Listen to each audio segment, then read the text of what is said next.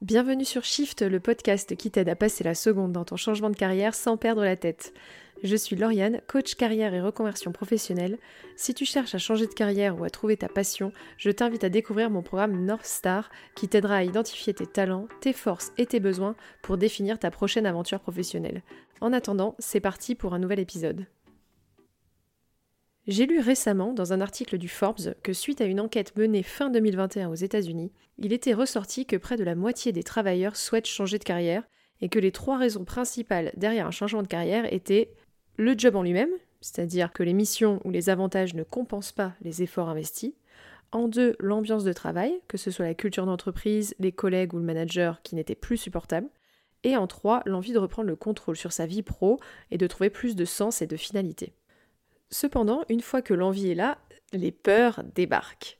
Changer de carrière est même l'une des 20 plus grandes sources de stress, d'après le classement Holmes-Ray de l'Institut américain du stress. C'est un vrai truc, hein, je te mets le lien dans le descriptif du podcast. On va donc décortiquer ensemble les peurs les plus courantes qui vont avec la reconversion professionnelle et comment tu peux les gérer avec un exercice à chaque fois. Parce que forcément, si tu restes bloqué par tes peurs, rien ne change. Et j'ai pas envie que tu restes keblo dans ton job que tu détestes, à supporter la stratégie bancale, à écouter la vie banale de ton collègue Gérard, ou à vivre tous les dimanches soirs dans la déprime car tu sais que tu dois y retourner lundi matin. Première peur, la peur de l'échec. C'est l'une des peurs les plus répandues en matière de changement de carrière. Dans la peur de l'échec, je regroupe la peur de décevoir, la peur d'éprouver de la honte ou la peur d'éprouver de la gêne. Dans l'idée, tu as envie de te lancer, mais tu sais que ça veut dire être débutant encore, ça veut dire apprendre et ça veut dire aussi que tu peux ne pas réussir. Et l'idée de te taper la honte, de décevoir ton futur boss qui te fera confiance, ou même de ne pas atteindre les objectifs que tu t'étais fixés personnellement, te paralyse. Voici un exercice pour gérer cette peur de l'échec. Liste sur un papier tous les pires scénarios possibles. Sois ultra spécifique. Ensuite, dans une deuxième colonne, tu écris tout ce que tu peux faire pour minimiser la probabilité que chacun de ces scénarios se produise. Dans une troisième colonne, tu listes les actions que tu pourrais faire si le pire cas se produisait, pour te permettre de te remettre sur les rails. Et ensuite, dans une quatrième colonne, tu évalues la probabilité que ce scénario arrive sur une échelle de 1 peu probable à 10 très probable. Cet exercice simple t'aidera à mettre un peu de perspective sur ta peur et à réaliser que le pire des cas est peu probable et surtout tout à fait gérable. Deuxième peur courante de la reconversion pro, c'est la peur de ce que les autres peuvent penser. Le fameux regard des autres. Que vont-ils dire? Que vont-ils penser? Peut-être que ton père a toujours voulu que tu sois avocat et maintenant que tu te lances dans la dark kitchen, tu as l'impression de laisser tomber. Ou peut-être que tous tes proches sont dans la médecine et que tu aurais l'impression qu'ils te comprendraient plus si tu devenais salarié de la transition énergétique.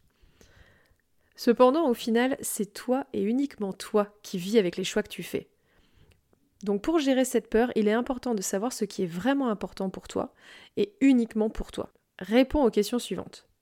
De quoi est-ce que je me soucie? Qu'est-ce que je veux vraiment? Quelles sont les activités que j'aime? Quel héritage est-ce que je veux laisser derrière moi? Que ferais-je si je ne pensais pas au jugement des autres? Et ensuite, pourquoi est-ce que je veux changer de job? En gardant en tête les réponses à ces questions et le pourquoi, tu seras plus concentré et moins préoccupé par les opinions des autres. Troisième peur, et pas des moindres, la peur financière. C'est un grand classique de la reconversion professionnelle, mais c'est aussi une peur universelle. Pour la plupart d'entre nous, c'est un mélange de besoins réels, le besoin de payer ses factures, de payer son loyer, de pouvoir aller en vacances, et de croyances héritées de notre éducation, de notre entourage, de la société. Il faut avoir de l'argent, euh, il ne faut pas prendre de risques, etc. etc. J'ai un épisode de podcast dédié au sujet, mais je vais te lister les points les plus importants ci-dessous. Déjà, quelles sont les phrases que tu entendais sur l'argent en grandissant? Ça te permet de mettre en lumière certaines croyances que tu peux avoir sur l'argent. Ensuite, deuxième point, le fichier Excel. Liste toutes tes dépenses, tes dépenses récurrentes, tes dépenses exceptionnelles, tes dépenses de loisirs. Ça te permet de savoir combien il te faut vraiment par mois de manière concrète et non fantasmée. Et ça permet aussi de te rendre compte si tu dépenses pas un petit peu trop en bière le jeudi soir à la hour.